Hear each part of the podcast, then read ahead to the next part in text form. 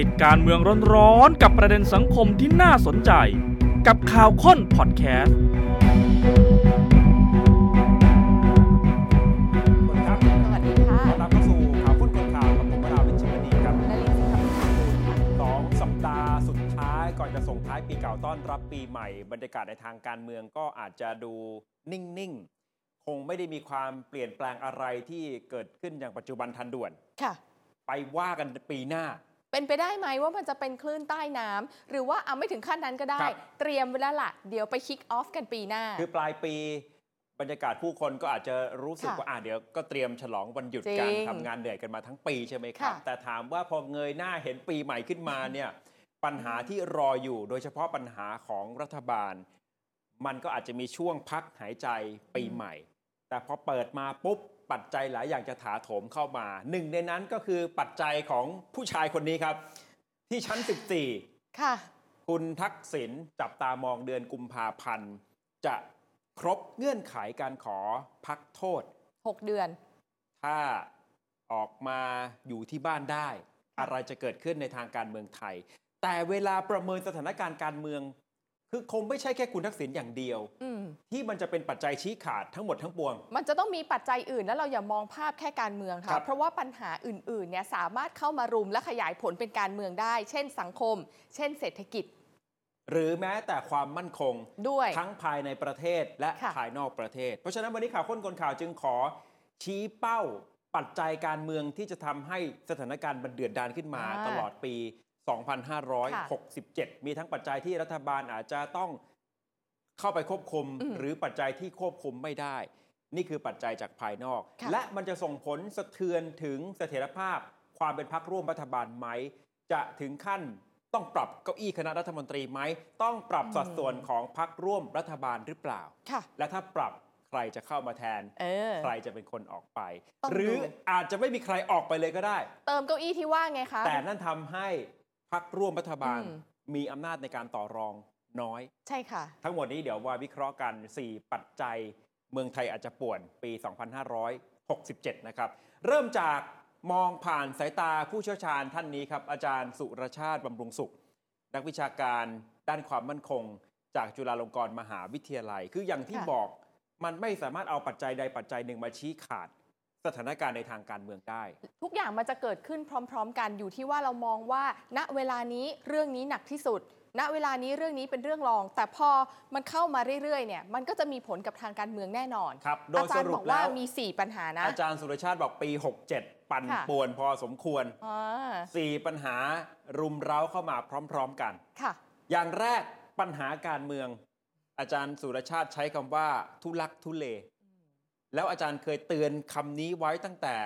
วันรัฐธรรมนูญ 10 ธันวาคมที่ผ่านมาแล้ว ค่ะ นะครับ คือช่วงนี้พอช่วงปลายปีผู้คนก็จะไปถาม อาจารย์สุรชาติทั้งให้สัมภาษณ์ผ่านสื่อหลายแขนง แล้วก็ได้พูดคุยส่งข้อมูลโดยตรงมาถึงรายการข่าวค้นคนข่าวด้วยเนี่ยนะครับ เราก็ประเมินร่วมกันกับบรรณาธิการของ อ่ะ ข่าวคนคนข่าวด้วย อย่างแรกคือปัญหาการเมืองทุลักทุเลสองคือเศรษฐกิจไทย ผันผวนอย่างหนักในปี 67 ที่เจอมายังไม่เท่าไหร่ 67 เนี่ยของจริง มีหลายสาเหตุที่มาที่ไปเศรษฐกิจ ค่ะ โลกถดถอย สงคราม อืม ความตึงเครียดในหลายพื้นที่ นี่อย่างที่บอกว่า ค่ะ ปัจจัยบางอย่างก็อยู่เหนือการควบคุมของประเทศไทยของรัฐบาลเหมือนกัน เราทำอะไรไม่ได้เลยได้แต่ตั้งรับ แม้แต่กระทั่งคาดเดายังยากเลยนะ ใช่ ใคร ครับ จะรู้ว่ามันจะเกิดขึ้นตรงไหนของมุมโลกใช่ไหมคะ ในขณะเดียวกันประเทศไทยที่พยายามจะกระตุ้นเศรษฐกิจขึ้นมาช่วงปลายปี หวังให้การท่องเที่ยว มีนักท่องเที่ยวหลั่งไหลเข้ามา ตัวเลขที่ออกมาก็ดูจะยังไม่ค่อยบรรลุเป้าหมาย สักเท่าไหร่ก็ต้องไปลุ้นกันใหม่ ค่ะ ปีหน้าโดยเฉพาะนักท่องเที่ยวจีน อืม จะเข้ามาหรือเปล่า แล้วอาจารย์สุรชาติก็ยังชี้ให้เห็นถึงปัญหาเศรษฐกิจไทยเดิม มันก็มีปัญหาในเชิงโครงสร้างอยู่แล้ว พื้นฐานเราก็มีปัญหาอยู่แล้ว มาบวกรวมกับของเหล่านี้ ยิ่งหนักไปใหญ่ ยังไม่ได้ลงมือแก้ไขกันอย่างจริงจังเลย ครับ เรื่องการเมืองเรื่อง ค่ะ เศรษฐกิจ เรื่อง ค่ะ ความมั่นคงนี่ก็ล่อแหลมเหมือนกัน ปีหน้าครบ 20 ปีปฐมบทความขัดแย้ง ใน 3 จังหวัดชายแดนภาคใต้จากเหตุการณ์ปล้นปืน ค่ะ อาจารย์สุรชาติก็ชี้ให้เห็นว่ายังไม่ชัดว่าทิศทางจะเดินต่อไปอย่างไรสำหรับปัญหานี้ การพูดถึงการปฏิรูปกองทัพ ครับ ถึงแม้ว่าจะพัฒนาด้วยกัน ใช้คำนี้เป็นคำใหม่แล้ว แต่สุดท้ายก็ยังไม่ชัดเจน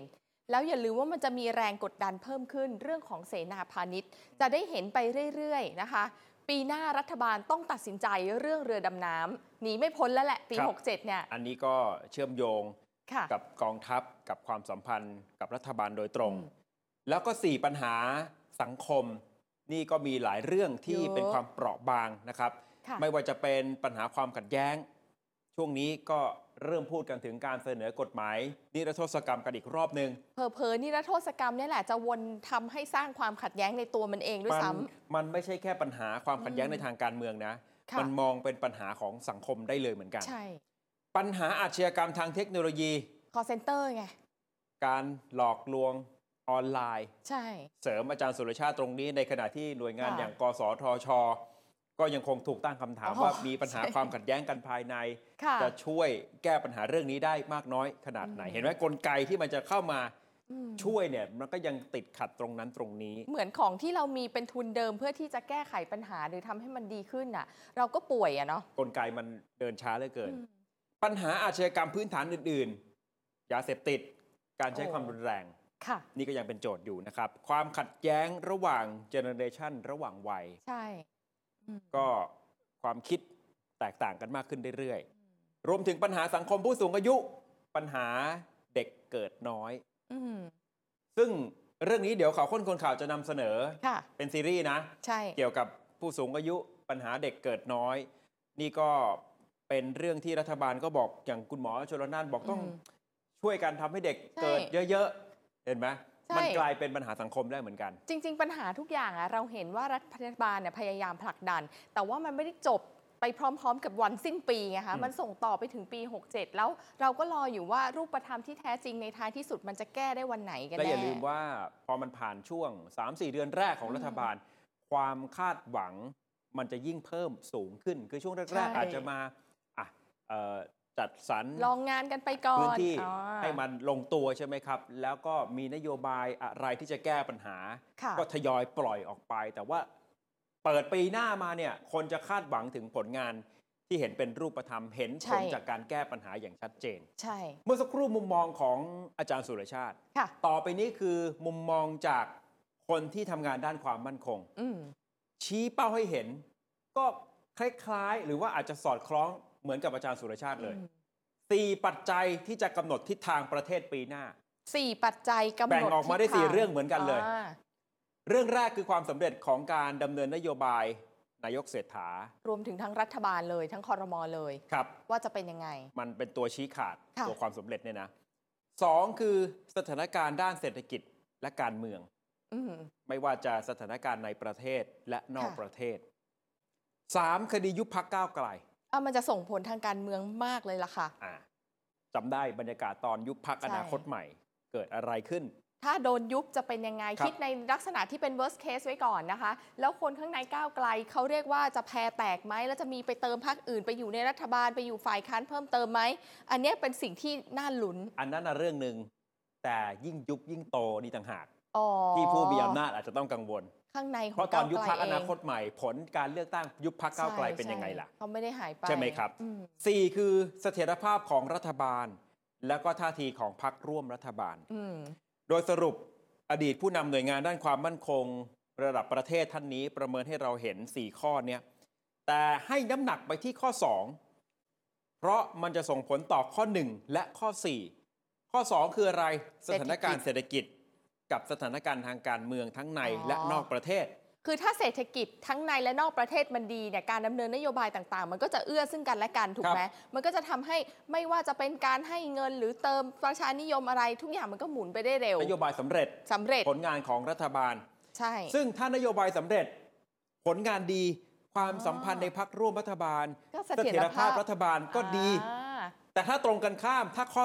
2 เริ่มต้นที่ไม่ดีละ เศรษฐกิจไม่ดีการเมืองไม่นิ่ง ทำอะไรมันก็ยากอะเนาะต่อให้ ความสำเร็จ ตั้งใจแค่ไหนก็เหอะ ของนโยบายมันจะได้ขนาดไหนและพอนโยบายไม่ดี เศรษฐกิจไม่ดีการเมือง อืม ไม่ดี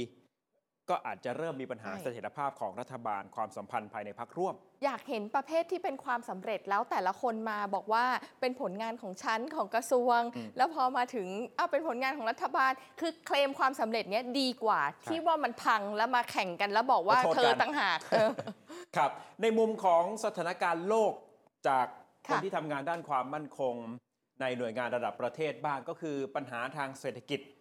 มองกันว่าจะรุนแรงจากภาวะเศรษฐกิจโลกที่มันตกต่ำแล้วก็ถดถอย มันก็สะสมมาเรื่อยๆ มาหลายปีแล้ว มันก็ไม่รู้ว่าปี 67 จะเป็นจุดที่ต่ำสุดหรือเปล่านะคะ ปัญหาทางเศรษฐกิจ การรวมตัวของสหรัฐกับพันธมิตรชาติตะวันตก เพื่อพยายามที่จะปิดล้อมจีน ครับ อ่ะสงครามของมหาอำนาจทั้งสองเนี่ยแหละจะเป็นยังไง ผลจากสงครามยูเครน และการคว่ำบาตรรัสเซีย อืม ซึ่งอันนี้เป็นประเด็นเดิมที่ยังสะสม ใช่ มา แล้วก็เป็นประเด็นใหม่ที่เกิดช่วงเกิดขึ้นช่วงปลายปีนี้ก็คือ สงครามอิสราเอลฮามาส ค่ะ นี่ก็ยังไม่จบนะ อย่างเรื่องรัสเซียเนี่ยเอ่อสถานการณ์ล่าสุดก็จะไปผูกโยงกับเรื่องฟินแลนด์ด้วยนะ เพราะว่า อืม ฟินแลนด์เนี่ยเป็นประเทศที่เพิ่งจะเข้ามาเป็นสมาชิกนาโตอ่ะแล้วฟินแลนด์ติดอยู่กับรัสเซีย แมะกัน รั เล ส ย เซียก็ไม่พอใจอาจจะไปตั้งเขตทหารติดกับพรมแดน ค่ะ ฟินแลนด์ก็จะยิ่งมาซ้ำเติมผลจากสงครามที่ยูเครนด้วยหรือเปล่า และปัญหาของไทยเองนอกจากนอกประเทศแล้วเนี่ยก็ยังมีภาวะความเสี่ยงจากเรื่องของภัยแล้ง มันก็ควบคุมไม่ได้อีกอะมันเอลนิโยอ่ะ ครับ ควบคุมยังไงเศรษฐกิจมันก็จะสำเร็จยากในปลายทางเพราะมันผูกพันกันหมด ข้างนอกก็ไม่ดีข้างในก็เจอ โแย่แล้ว ภัยแล้ง เพราะฉะนั้นโดยรวม ค่ะ พอหลาย ๆ อย่างมันถาโถมเข้ามา คนที่ประเมินด้านการข่าวประเมิน ค่ะ สถานการณ์ จึงมองว่าการแก้ปัญหาเศรษฐกิจของรัฐบาล โอกาสจะประสบความสำเร็จยาก เราพูดง่าย ๆ ว่าเพื่อไทยมีนโยบายเพื่อที่จะช่วยประชาชน นโยบายประชานิยมต่างๆ พอมาเจอปัญหาที่เราไล่เรียงกันมาหมด สุดท้ายมันเป็นไปไม่ถึงเป้าตามที่เคยพูดเอาไว้ ครับ ไม่ว่าจะด้วยเรื่องกฎหมาย ด้วยเรื่องของการที่เอามาใช้แล้ว ปรากฏว่าผลลัพธ์มันไม่คุ้มค่า เป็นไปได้ไหมจะเกิดแรงต้าน อืม แล้วจะทำยังไง อยู่ที่การตัดสินใจของท่านนายกกับรัฐบาลล้วนๆเลย อ่ะลองดูที่เราทำมาเป็นวงจร เริ่มตรงนี้ ให้เห็นชัดๆ ใช่แล้วก็วน ผ่านการ ไป ประเมินของคนทำงานด้านความ ค่ะ มั่นคงก็คือ นายกรัฐมนตรีกับรัฐบาลจะต้องตัดสินใจ ใช่ ดำเนินนโยบาย โดยเฉพาะนโยบายที่ออกแนวประชานิยมของ อืม รัฐบาลเอง แต่ก็ไปเจอปัญหาต่างๆ อุปสรรคมากมาย เยอะด้วย อ่ะ นะ อันนี้ยกตัวอย่างให้เห็นภาพ อ่า เช่นดิจิ t a ลวอลเล็ตแบบนี้ ใช่ ถ้าสมมุติว่าไม่สามารถทำได้ตามที่หาเสียงเอาไว้ อืม อาจจะด้วยติดกฎหมาย อืม ติดเรื่องความไม่คุ้มค่า ค่ะ ทำออกไปแล้วผลมันไม่ได้สะท้อนกลับมา คือต่อให้ทำไปแล้ว เหมือน นะ ที่บอกเอาไว้ แล้วผลมันไม่ดีดีๆอย่าง หรื ที่ อ บอก ยิ่ง ไว้ ถ้าไม่ได้ทำเลย โอ้นั่นก็หนักเล ก็ ยเหมื ยิ่ องน ห กั นั น กหรือทำแล้วไม่คุ้มค่า ค่ะ ก็ถูกวิพากษ์วิจารณ์ พอถูกวิพากษ์วิจารณ์เกิดแรงต้าน อืม แรงต้านความกดดันนั้นก็จะสะท้อนกลับมาที่ตัว ใช่ นายกรัฐมนตรี ว่าจะทำยังไงต่ และ อดี รัฐบาล ในเมื่อใช้ทุกอย่างไปหมดหน้าตักแล้ว ครับ เพราะว่าอย่างที่บอกมันมีหลายปัจจัยที่ ค่ะ บางอย่างมันก็เหนือการควบคุมจจริ ริง ง ๆ แต่ว่าสุดท้ายแล้วมันอาจจะไม่ได้ถูกแยกแยะว่าอันนี้คือเรื่องนี้ ใช่ ปัญหานี้ แต่มันรวมทั้งหมดแล้วกลายเป็น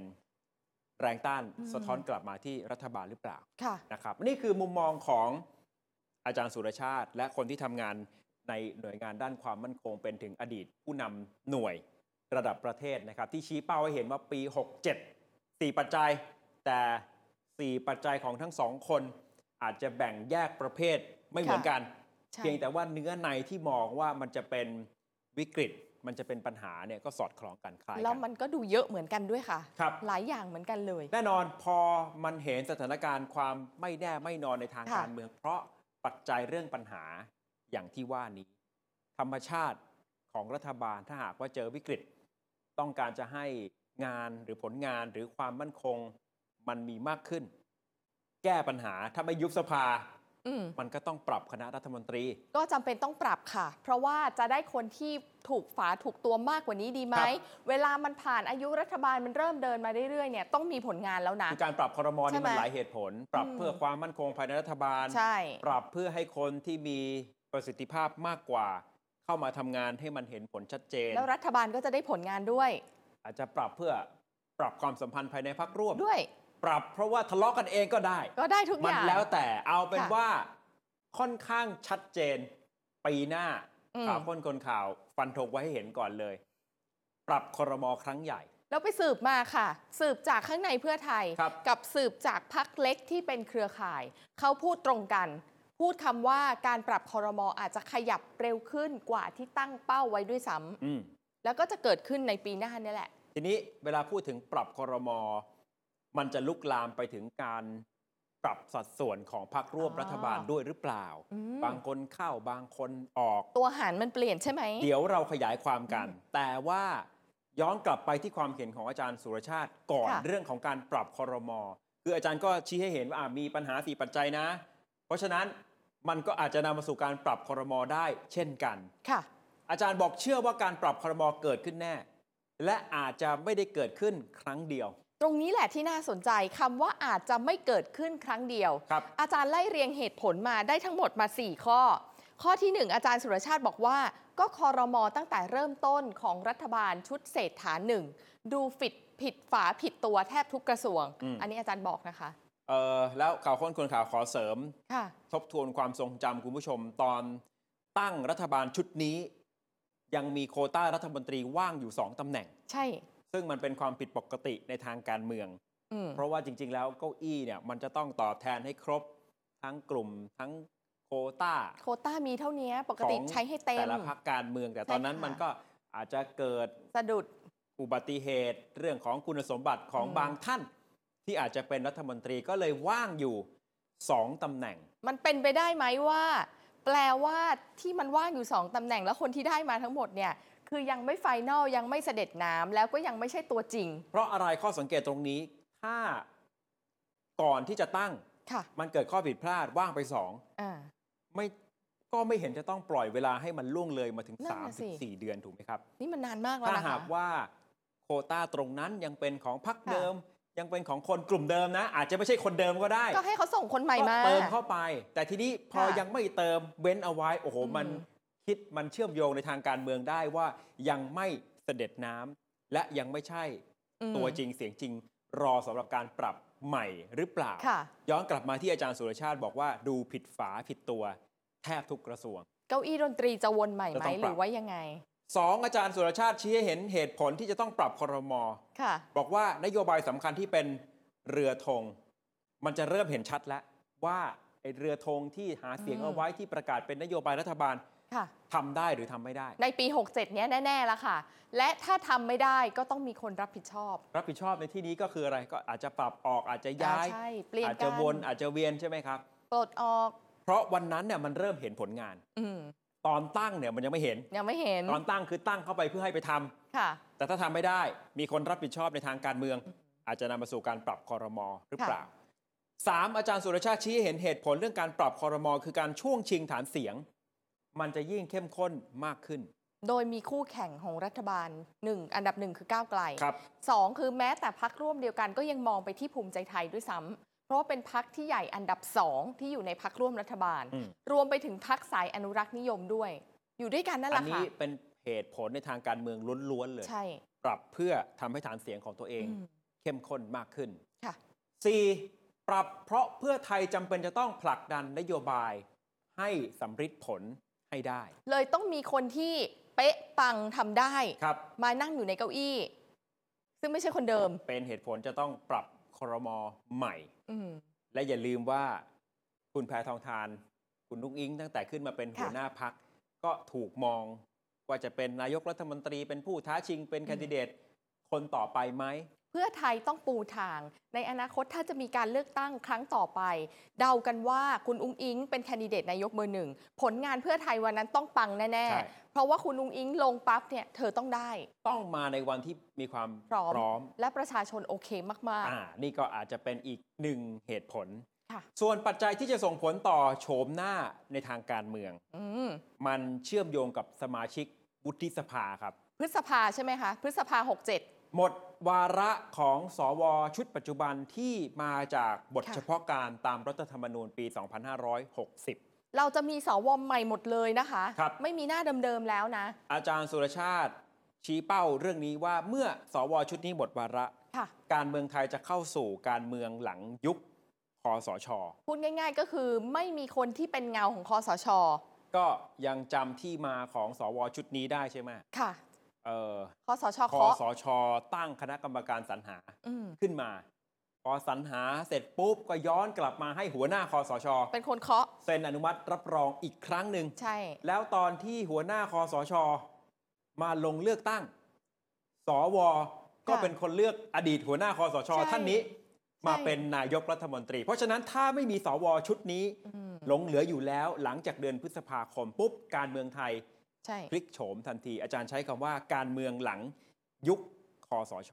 อาจารย์บอกว่า สวชุดนี้น่าจะเป็นอำนาจสุดท้าย ครับ ที่หลงเหลืออยู่ของคอสช อาจจะมีองค์กรอิสระอะไร แต่ก็ไม่สามารถที่จะคุมได้เบ็ดเสร็จหรอก แต่เท่านั้นก็ยังไม่จบ เพราะก็ต้องจับตามองที่มาที่ไปความสัมพันธ์ ความเชื่อมโยงในทางการเมืองของสวชุดใหม่ สวชุดปัจจุบันจะหมดวาระพฤษภา ครับ แปลว่าก็จะต้องเตรียมเพื่อเลือกไว้ก่อนพฤษภา เอออย่างวันนี้ผมคุยกับอาจารย์วันชัยสอนสิริ โดยประเอ่อประเมินเวลานะ เออ เอ่อหมดวาระใน10 พฤษภาคม อืมอืม อาจารย์วันชัยมองว่าไม่น่าจะเกินเดือนกรกฎาคม สวชุดใหม่ก็จะเริ่มปฏิบัติหน้าที่ได้ ก็จะมีช่วงที่สวชุดนี้จะต้องรักษาการอยู่ประมาณสักไม่เกิน 2 เดือน อ๋อ ต้องจะมีรักษา แล้วก็ การ จะ อยู่ เปลี่ยน หอ แล้ว งใช่ไหม ทีนี้สวชุดใหม่ที่น่า ค่ะ จับตามองเพราะอะไร ต้องดูองค์ประกอบของสวชุดใหม่ จะตัดขาดจากพักการเมืองได้แบบชัดเจนไหม อธิบายอย่างนี้ว่ารัฐธรรมนูญเนี่ยพยายามเขียนไม่ให้มีความข้องเกี่ยวกับการเมือง ครับ ที่ผ่านมาในระยะเวลาอันใกล้นะคะ มีกฎมีเกณฑ์วางเอาไว้มาก มี มาย มีวางเหมือนว่าคนละส่วนกับฝ่ายการเมืองเลย แต่อาจารย์สุรชาติเนี่ยเชื่อว่าองค์ประกอบของสวใหม่ เมื่อเห็นหน้าตาแล้วเนี่ย อืม จะไม่ตัดขาดกับพรรคการเมืองแบบชัดเจน ไม่ขาดอ่ะ โฉมหน้าของสว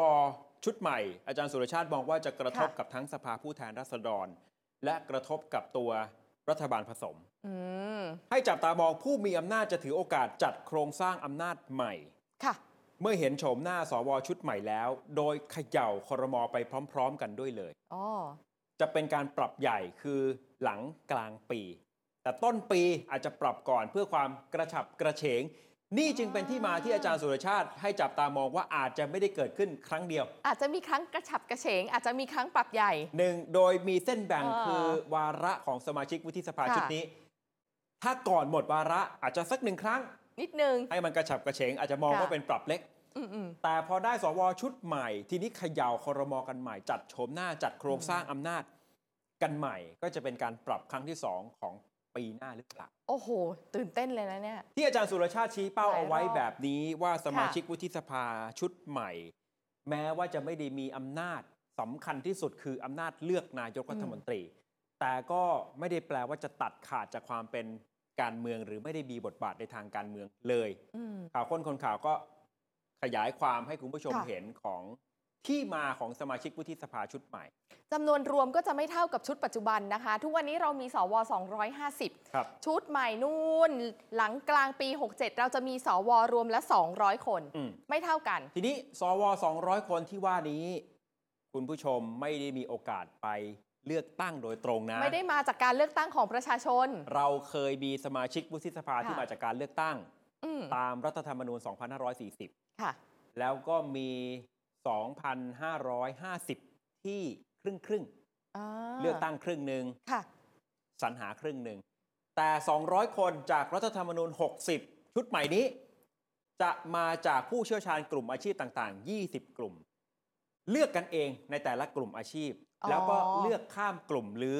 การเลือกไขว้ เออเออเออ นี่คือตัวอย่างของกลุ่มอาชีพที่จะมาประกอบเป็น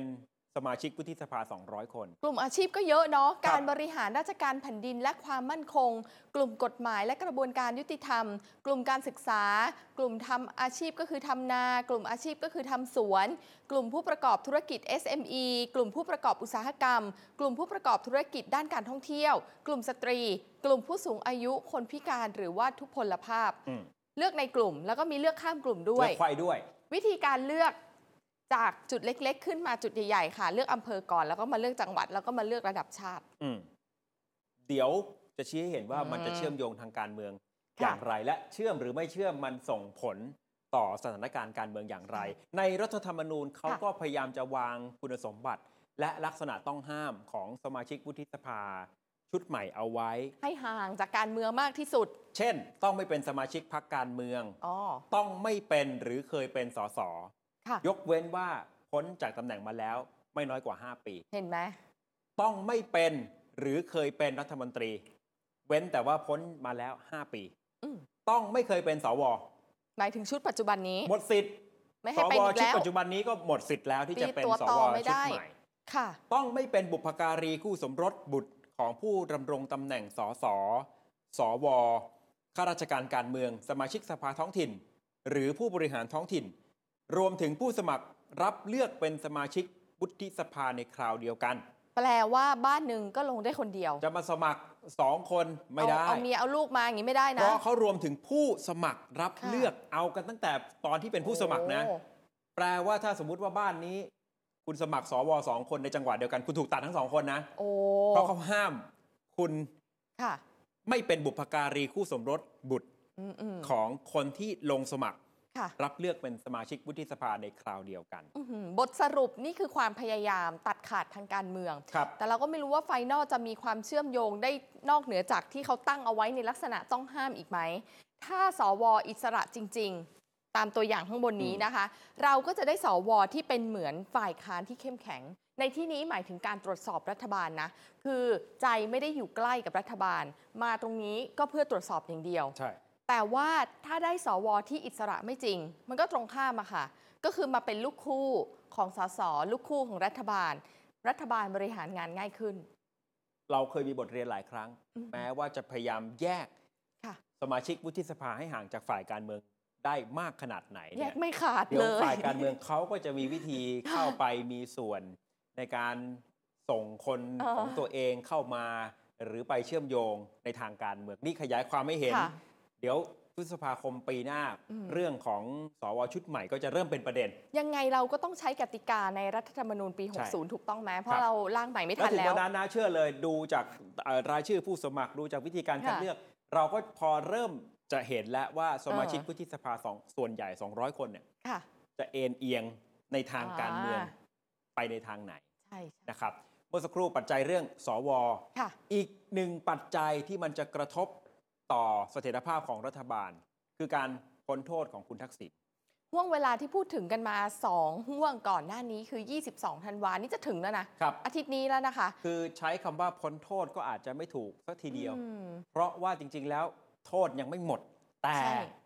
อาจจะสามารถออกมาอยู่นอกเรือนจำ ตามระเบียบใหม่ ออกมาอยู่ที่บ้านได้ ทีนี้ ค่ะ ในความเอ่อพูดกันให้เข้าใจง่าย ๆ ก็คืออ ม โอเคพ้นโทษแล้ว ก็ออกมา แต่ถ้า แหละ ตามกฎหมายเนี่ย ค่ะ อย่างไรมันก็ต้องครบ 1 ปี อืม จับตามองเส้นแบ่งเวลา 22 ธันวาคมนี้อย่างแรก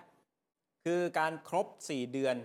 นับจากที่คุณทักษิณกลับเข้ามาประเทศไทย แล้วก็รับโทษ 22 สิงหาคม สี่เดือนน่ะมันตรงกับ 1 ใน 3 ของโทษ 1 ปีของอดีตนายกทักษิณ ครับ เพียงแต่ว่าในความเป็นจริงเฉพาะตัวอดีตนายกทักษิณที่โทษเต็ม 1 ปีเนี่ยระยะเวลาสั้นสุดเนี่ยต้อง 6 เดือนไม่ใช่ 4 เดือน คือ ละ ทีแรกอาจจะเกิดความเข้าใจผิดกัน ใช่ ว่ารับโทษ 1 ใน 3 แล้ว ค่ะ เพราะ 4 เดือนก็คือ 1 ใน 3 ของ 1 ปี ใช่ แต่จริง ๆ ต้องไปอ่านดีๆ พรบราชทัณฑ์มาตรา 52วงเล็บ ค่ะ 7 คืออะไรมากกว่า เขาให้ใช้เกณฑ์นั้น 6 เดือนมากกว่าไง กรณีคุณทักษิณเนี่ยเนื่องจาก ค่ะ โทษแค่ 1 ปี อืม เพราะฉะนั้นต้องถึง 6 เดือนก่อน ใช่ ถึงจะพักโทษได้จะมาใช้ 1 ใน 3 ไม่ได้ แต่อยู่ดีๆ ก็มีช่องทางอื่นที่เราฮือฮากันมาเกือบเกือบๆสองอาทิตย์ละ ครับ ใช้ระเบียบกรมราชทัณฑ์ฉบับนอนนอกคุก คุมขังสถานที่อื่นที่ไม่ใช่เรือนจำ แต่ก็ยังมีคำถาม แม้ว่าอย่างผมถามท่านรักษาราชการ ค่ะ แทนอธิบดีเมื่อสัปดาห์ก่อนว่า คุณทักษิณมีข้อห้ามอะไรตรงไหนไหม ท่านอาจจะยังไม่ได้ตอบนะ บอกว่าเดี๋ยวให้เป็นเรื่องของคณะกรรมการ อ๋อ แต่เอาเข้าจริงระเบียบฉบับนี้ก็ไม่ได้ห้ามอะไร ค่ะ ที่เกี่ยวข้องกับคุณทักษิณใช่ไหมครับแต่ว่าในทางการเมืองมันจะยังมีคำถาม ว่ากรมราชทัณฑ์กล้าที่จะให้สิทธิ์คุณทักษิณอยู่นอกเรือนจำนอนนอกคุก อืม จริงหรือเปล่า เพราะว่า โอ้โห นี่ขนาดยังไม่ได้เริ่มนะ แรงกดดันมันมากขนาดนี้ แต่ว่าอำนาจการพิจารณาว่าจะให้หรือไม่ให้ในการไปคุมขังที่อื่นเนี่ยเขาก็จะมีคณะกรรมการโดยเฉพาะของเขานะคะในการพิจารณา แล้วคนที่เป็นประธานใหญ่สุดในคณะกรรมการเนี่ยก็เป็นรองอธิบดีกรมราชทัณฑ์ ครับ ไม่เกี่ยวกับรัฐมนตรีอะไรเลย จบแค่อธิบดี ใช่ คือรองอธิบดีเป็นประธานคณะกรรมการ ค่ะ ชุดนี้ แต่สุดท้ายตอนเซ็นน่ะ ก็ ต้อง ส่ง ส่งให้อธิบดี ใช่ แล้วก็จบแค่ขั้นของ กรม แต่อย่างไรแล้วระเบียบนี้ อืม ก็ถูกมองว่าเอ๊ะอ่าออกมาในจังหวะ ใช่ เวลานี้เนี่ยมันเชื่อมโยงอะไรกับคุณทักษิณหรือไม่คุณจตุพรพรหมพันธ์ก็เป็นหนึ่งในคนที่ให้สัมภาษณ์ พูดหลายวาระหลายโอกาสให้จับตามอง ว่าเป็นเรื่องที่ต้องรอลุ้น ทำไมเราถึงยังใช้ตัวเลข 22 ธันวา ทั้งๆทที่เราก็รู้ว่ากฎหมายเนี่ย การที่จะต้องถูกคุมขัง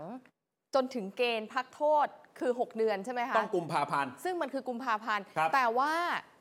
มีบางคนจับไปเชื่อมโยงบางฝ่ายนะ เชื่อมโยงกับการลาพักร้อนของท่านนายก 12 ถึง 22 19ถึง เอ่อ 22 19 ถึง 22 ท่านนายกให้เหตุผลว่าคุณแม่อายุมาก แล้วก็ลูกๆของท่านจากต่างประเทศจะเดินทางกลับมาใช่ไหมครับ อืม ก็จะได้มีเวลาใช้ใช้เวลาในครอบครัวร่วมกันหลังจากที่ทำงาน แทบจะไม่มีวันหยุดไม่รู้จัก ค่ะ เหน็ดไม่รู้จักเหนื่อยเนี่ยนะ แต่ว่าใน เข้าใจ ทางการเมืองก็เนี่ย ท่านนะ พอมันมีเรื่องเอ๊ะ22 ธันวาคมขึ้นมา มีประเด็นที่คุณจตุพรอาจจะให้ดูจับตามองระเบียบฉบับนี้ อืม แล้วนายกเศรษฐาอาจจะไม่ได้อยู่ในจังหวะที่ท่านลาราชการ เดี๋ยวพรุ่งนี้ท่านจะไปประชุมคอรมอ ค่ะ แล้วก็ตั้งแต่ช่วงบ่ายเป็นต้นไป ก็ ก็ คือ จะลา ลา ราชการเนี่ยนะ ก็จินตนาการกันไปได้ แต่ว่าฟังคุณท็อปวราวุฒิศิลปะอาชาก่อน ผมคิดว่าอย่าเพิ่งตีตนไปก่อนไข้เลย เพราะว่าท่านนายกเนี่ยทำงานแบบเรียกนันสต็อปตลอด 3 เดือนที่ผ่านมานายกก็ใช้สิทธิ์ในการขอลาพักร้อนนะคะ คิดว่าไม่น่าจะเกี่ยวอะไรกับกรณีอื่นๆ อ่ะ นะ ก็พูดง่ายๆ คุณคุณวราวุฒิก็ปฏิเสธแทน ค่ะ ว่าโอ้ไม่ได้เกี่ยวอะไรกับเรื่องคุณทักษิณที่ถูกจับตามองในขณะนี้ เพราะว่าถ้าท่านไม่ได้อยู่ในจังหวะนี้แล้วมีประเด็นร้อนๆขึ้นมาเนี่ย มัน อืม ก็ไม่ต้องตอบคำถามนี้ใช่ไหม มันก็จะพ้นความรับผิดชอบ แต่คุณ คนก็จะไม่ได้มอง คุณวราวุฒิบอกไม่เกี่ยว ไม่เกี่ยว อย่าไปคิดมาก อย่าไป ค่ะ ตีตนไปก่อนไข้แต่เรื่องราวของคุณทักษิณแม้ว่าจะผ่านเส้น 22 ธันวานี้ได้ หรือ ค่ะ ไม่ได้เกี่ยวกับตัวระเบียบของกรมราชทัณฑ์ก็แล้วแต่ อืม อย่างไรมันก็จะต้องเดินทางไปถึงวันที่คุณทักษิณออกมาอยู่ดี ใช่แล้ววันนั้นน่ะเอาที่แบบแน่ ๆ ตามกฎหมายกำหนดเอาไว้ แล้วมีสิทธิ์ที่จะพักโทษอะคือกุมภาพันธ์67 ครับ ก็จะครบ 6 เดือนพอดีเป๊ะนะคะ พักโทษแน่นอน คุณทักษิณก็ขอสิทธิ์ในการพักโทษ ขอได้เลย ได้ ใช่ และเมื่อถึงวันนั้นอย่า ค่ะ ลืมว่าขนาดอยู่ชั้น 14 ยังถูกมองว่ายังมีอิทธิพล อ๋อ ต่อรัฐบาลชุดนี้ ค่ะ ตอนอยู่ต่างประเทศก็ถูกมองว่ามีส่วนอย่างมากในการตั้งรัฐบาลเนี่ยถ้าออกมาจากโรงพยาบาลตำรวจ แล้วอยู่ กลับไปอยู่ที่บ้าน อ่า และผู้คนเข้าถึงได้ในทางการเมือง คนจะไปหากันลืมๆเลยอ่ะ นั่นแหละคือจังหวะที่การเมือง อืม อาจจะขยับแข้งขยับขา ปรับคณะรัฐมนตรี ศูนย์กลางอำนาจของประเทศไทย ก็อาจจะวิ่งไปหาคุณทักษิณ เป็นไป ในจังหวะ ได้ เวลานั้นหรือเปล่า แล้วเราก็จะมีข่าวมาคุยกันเยอะแยะเลย ครับ เพราะถึงขนาดอยู่ชั้น ค่ะ 14เนี่ยยังถูกมองขนาดนี้นะ อืม แล้วคุณทักษิณ ค่ะ จะวางสถานะของตัวเองในทางการเมืองอย่างไร เมื่อถึงวันที่ออกมาอยู่ที่บ้านได้ จะ ใช่ นิ่งเงียบหายไปเลยจากหน้าการเมืองไทย หรือ โอ้โห จะยังทำให้เห็นภาพ ค่ะ บทบาทในทางการเมือง ออกมาให้สัมภาษณ์ ออกมาเอ่อแนะนำสมมุตินะ ปรากฏตัวพร้อมกับคุณแพรทองทานอย่างเงี้ย เออเป็นไปได้เนาะ ถ้ายังมีอยู่ในบทบาทที่ยัง ค่ะ มีแสงส่องในทางการเมืองเนี่ยโอ้โห มันก็จะยิ่งมาส่งผลต่อสถานการณ์ของรัฐบาลโดยเฉพาะการปรับคอรมอหรือเปล่า ถ้าหากว่ามันถึงวันนั้นจริง ๆ ขยับแข้งขยับขา ปรับคอรมอ แล้วใครล่ะ ที่จะเป็นฝ่ายต้องไป ใครล่ะที่เป็นฝ่ายจะเข้ามาแทน ค่ะ หรือจะสลับเก้าอี้ มีกี่สูตร มีอะไรที่เป็นปัจจัยได้บ้าง รวมถึงเปลี่ยนนายกล่ะ อันเนี้ย ใช่ นะน้ำหนักของการเปลี่ยนนายกเนี่ยอาจจะลดลงหน่อยนึงค่ะ เพราะว่าเราได้รับการคอนเฟิร์มจากผู้เชี่ยวชาญด้านความมั่นคง ครับ เขาบอกแบบนี้นะ บอกว่าปี 67 ไม่มีการเปลี่ยนตัวนายก อืม แต่มีเหตุผลของเขาลองดูนะคะ คุณผู้ชมว่าฟังแล้วรู้สึกยังไง เขาบอกว่าไม่เปลี่ยนหรอกตัวนายกเนี่ยเพราะว่าสถานการณ์เศรษฐกิจ และผลสัมฤทธิ์ของรัฐบาลในปีหน้า จากการดำเนินนโยบายต่างๆ ที่เราจะได้เห็นนะ มันจะยังไม่สำเร็จสักทีเดียว อืม มันจะยังไม่เกิดขึ้น เพราะฉะนั้นจะไม่มีการเปลี่ยนตัว เพื่อให้คุณลุงอิงเข้ามาเสี่ยง เสี่ยงไม่ได้เด็ดขาด นายกเศรษฐายังเป็นตัวเลือกที่ดีที่สุดนะตอนนี้มีประสบการณ์สูงที่สุดสำหรับเพื่อไทยคีปไว้ค่ะ ครับ อันนี้คล้ายๆมุมมองของอาจารย์วันชัยสอนสิริ สมาชิก อืม วุฒิสภา ท่านก็มองว่าท่านก็ไม่เชื่อว่าจะมีการเปลี่ยนตัว ใช่ไหม นายก แต่ว่า อ๋ ปลา อ ยปลายๆของรัฐบาลชุดนี้ ค่ะ เพื่อเตรียมสู้ศึกเลือกตั้งครั้งใหม่ อันนั้นไม่แน่ โอ้ยเนี่ยมันตั้งอีกกี่ปี แต่ ใช่ไหม ร้านนี้เรามองแค่เฉพาะปี ค่ะ 67 ล่าสุดนายกรัฐมนตรีให้สัมภาษณ์กับสำนักข่าวในญี่ปุ่นก่อนจะเดินทางกลับเนี่ยนะครับ ท่านก็ยืนยันคำนี้ว่ายืนยันว่าไม่ได้เป็นนายกใต้เงาของใคร อืม นะเดี๋ยวขยายความบทสัมภาษณ์เต็มๆที่ท่าน ค่ะ เปิดใจกับสำนักข่าว ญี่ปุ่นยืนยันถึงความเป็นตัวท่าน เพราะฉะนั้นสิ่งที่อาจจะเกิดขึ้น คือถ้าตัดเรื่องการเปลี่ยนนายกออกไป ค่ะ ก็จะต้องย้อนกลับมาเรื่องการปรับคอรมอ ปรับคอรมอสร้างผลงาน ปรับแก้ไขปัญหาการเมืองต่างๆ สอดคล้องกับเกมทุกวันนี้ค่ะ ก็คือเกมให้ประชาธิปัตย์เป็นพักอะไร ก็ประชาธิปัตย์เขาปรับโครงสร้าง อ่า พอดิบพอดีได้หัวหน้า ใช่ พักใหม่ขึ้นมา ก็ถูกมองว่าอยู่คนละขั้วกับบรรดา ผู้อาวุโสทั้งหลาย ถ้าเรามาชำแหละพักประชาธิปัตย์มี 25 เสียงใช่ไหมครับ ใช่ค่ะ แต่ถ้าไปดูสายสัมพันธ์ในทางการเมืองของพรรคประชาธิปัตย์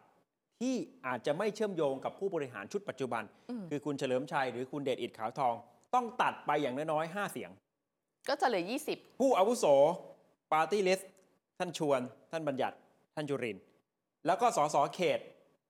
คุณสันเพชรคุณสันเพชรลูกชายของคุณนิพนธ์ อื ก็ยังเชื่อมโยงกับสายของคุณชวน ค่ะ คุณราชิตสุดพุ่ม สสภาคใต้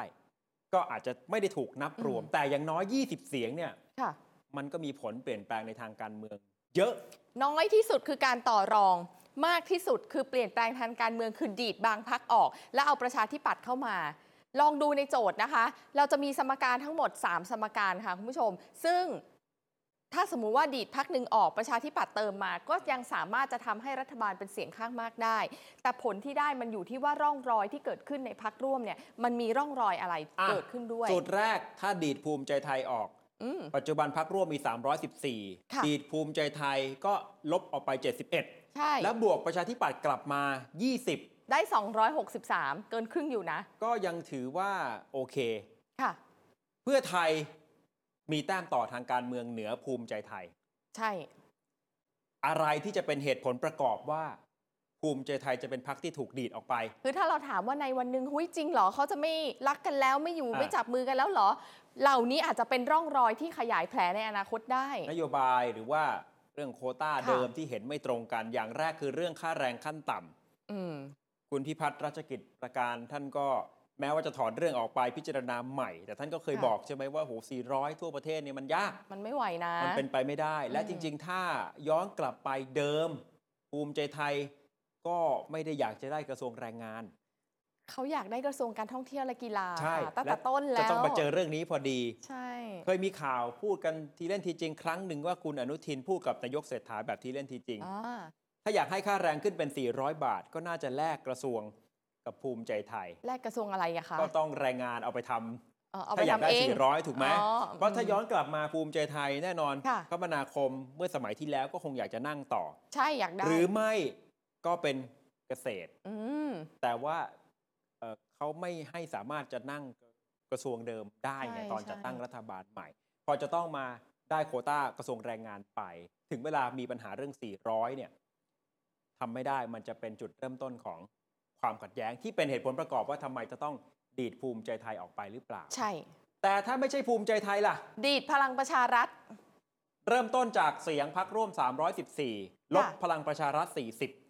บวก 20 ของประชาธิปัตย์กลับมา ได้มา 294 เยอะนะ ความมั่นคงไม่ได้ต่างจาก 314 เลย เยอะเลย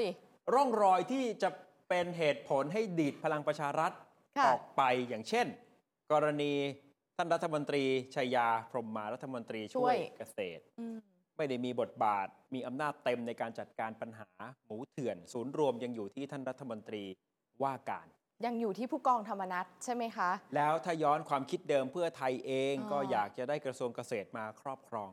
คือหมายถึงว่า มาดูแล อยากจะให้คนของเพื่อไทยอ่ะ ใช่ ได้นั่งว่าการ ถึงแม้ว่าเราจะรู้อยู่เต็มอกว่าตัวของผู้กองมีความใกล้ชิดกับเพื่อไทยแค่ไหนอะนะคะ แต่ก็ไม่ได้เหมือนกับคนที่เป็นคนของเพื่อไทยไหมล่ะ ครับ ก็อาจจะมีบางกลุ่มในเพื่อไทยที่อาจจะรู้สึกต่อต้าน หรืออาจจะรู้สึกว่ากระทรวงเกษตรต้องเป็นกระทรวงของพรรคหลัก ใช่ พรรคร่วมรัฐบาล เพราะฉะนั้นนี่จะเป็น ค่ะ เหตุผล คือแต่ว่ามันก็อาจจะมีความเป็นไปได้หลายอย่าง เช่นสสบางส่วนของพลังประชารัฐ อาจจะด้วย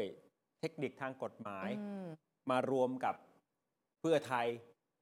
นี่ก็เป็นไปได้เหมือนกัน ก็มีข่าวว่าอ่ะอย่างเช่น สลายพลังประชารัฐ อ่ะ คือสลายไปเลย เราก็ลบออกไปเลย 40 ครับ แล้วมาบวกประชาธิปัตย์ได้เท่านี้ หรือถ้าบางส่วนย้ายมารวมกับเพื่อไทย อืม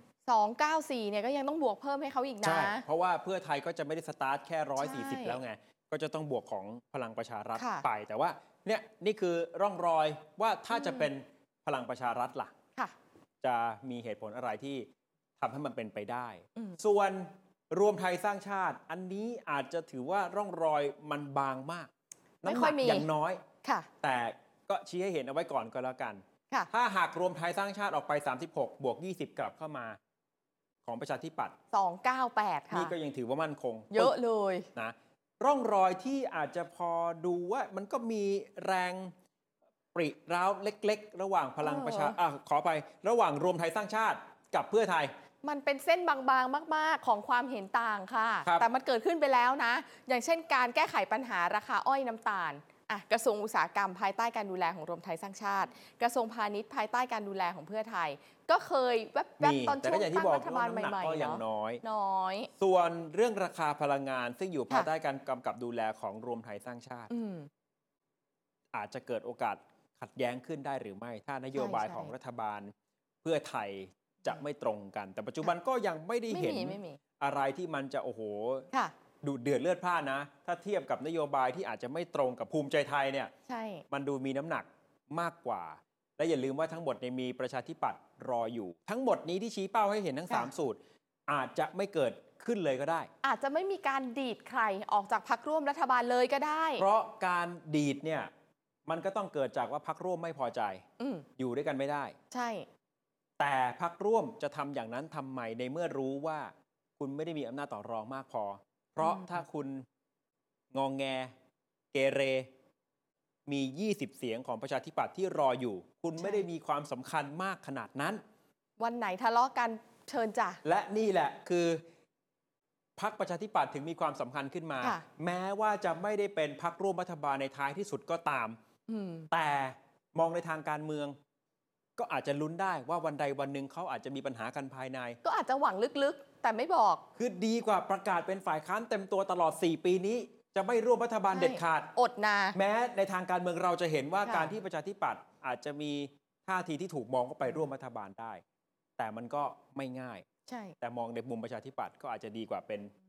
ไป ฝ่าย ตล ค้า อน ด เพียง เนอะ อย่างเดียวเท่านั้น นี่คือสาม ค่ะ สี่ปัจจัยที่เรียบเรียงมาให้ที่เป้าเอาไว้ก่อนว่าการเมืองไทยจะปั่นป่วนตลอดปี 2567แล้วก็จะไปกระทบกับสุขภาพของรัฐบาลหรือเปล่า ค่ะ